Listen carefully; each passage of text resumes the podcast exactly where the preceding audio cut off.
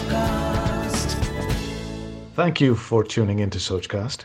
We hope you enjoy this uninterrupted listening experience. But before that, please do listen to these messages that come from those that support your favorite show. This is a Radio. Khane Khas with Sanjeev Kapoor.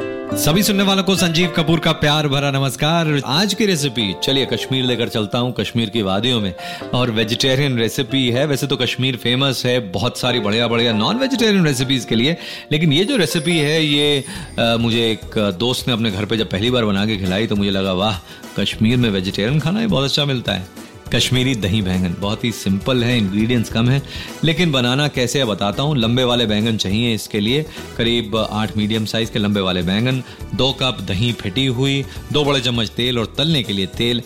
चुटकी भर हींग, एक बड़ा चम्मच सौंफ पिसी हुई, आधा बड़ा चम्मच सौंठ ड्राइड जिंजर पाउडर दो छोटे चम्मच कश्मीरी लाल मिर्च पाउडर। जी हाँ अच्छे। जो रंग वाली लाल मिर्च है, वो चाहिए। ज़्यादा तीखी नहीं होती वो। तीन चार हरी इलायची और नमक स्वाद अनुसार। कश्मीरी दही बैंगन में बस इतने से इंग्रेडिएंट्स हैं, ज़्यादा नहीं है। तो इसलिए इसको बनाना कैसे, वो बहुत ज़्यादा ज़रूरी है। क्योंकि अगर ढंग से नहीं बनाएँगे तो ये रेसिपी एकदम फ्लैट मज़ा नहीं आएगा। आप इंग्रेडिएंट्स नोट कर लिए हो तो जल्दी से तैयार हो जाएँ इसकी रेसिपी के लिए। थोड़ा सा इंतज़ार करें, मैं संजीव कपूर जल्दी वापस आता हूँ इसकी रेसिपी लेकर।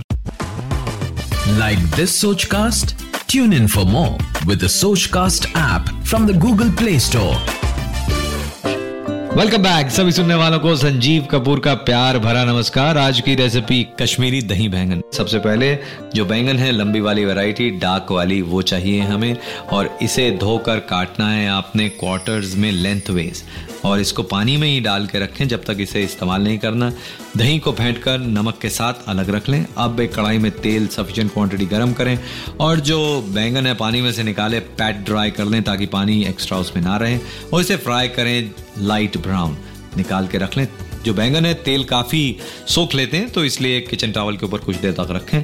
और एक पैन के अंदर दो बड़े चम्मच तेल को गर्म करें। इसमें डालें हींग, उसके साथ साथ हरी इलायची स्टफ़ फ्राई करें और इमिजिएटली इसमें डाल दें दही, जी हाँ दही थोड़ी सी आपको लगेगा कि दही जो है वो कर्डल सी हो रही है दाने दाने हो रहे हैं, घबराइए नहीं, इसके अंदर डालें फेनल पाउडर यानी सौंफ का पाउडर उसके साथ साथ सूखा हुआ अदरक का पाउडर यानी सौंठ पाउडर और लाल मिर्च पाउडर सब तरह से डाल दिया इन पाउडर्स को, अच्छी तरह से मिक्स करें। दो तीन मिनट तक मीडियम हीट पर पकाएँ, इसके अंदर डाल दें फ्राइड ब्रिंजॉल और इसकी आँच धीमी करके चार पाँच मिनट तक ढक्कन लगा कर इसे पकाएँ। नमक चख लें और इसे परोसे गर्मा गर्म चावल के साथ खाते हैं वैसे आप रोटी पराठा ब्रेड किसी के साथ भी खा सकते हैं गर्मा गर्म स्टीम राइस के साथ बहुत अच्छे लगते हैं कश्मीरी दही बैंगन आज बस इतना ही नमस्कार Thanks for listening. I hope you enjoyed this Sochcast. What is your Soch? Send us your comments on our Facebook page and Instagram page. It's time for you to do your own Sochcast at Sochcast. अपनी सोच दुनिया को सुनाओ Articado.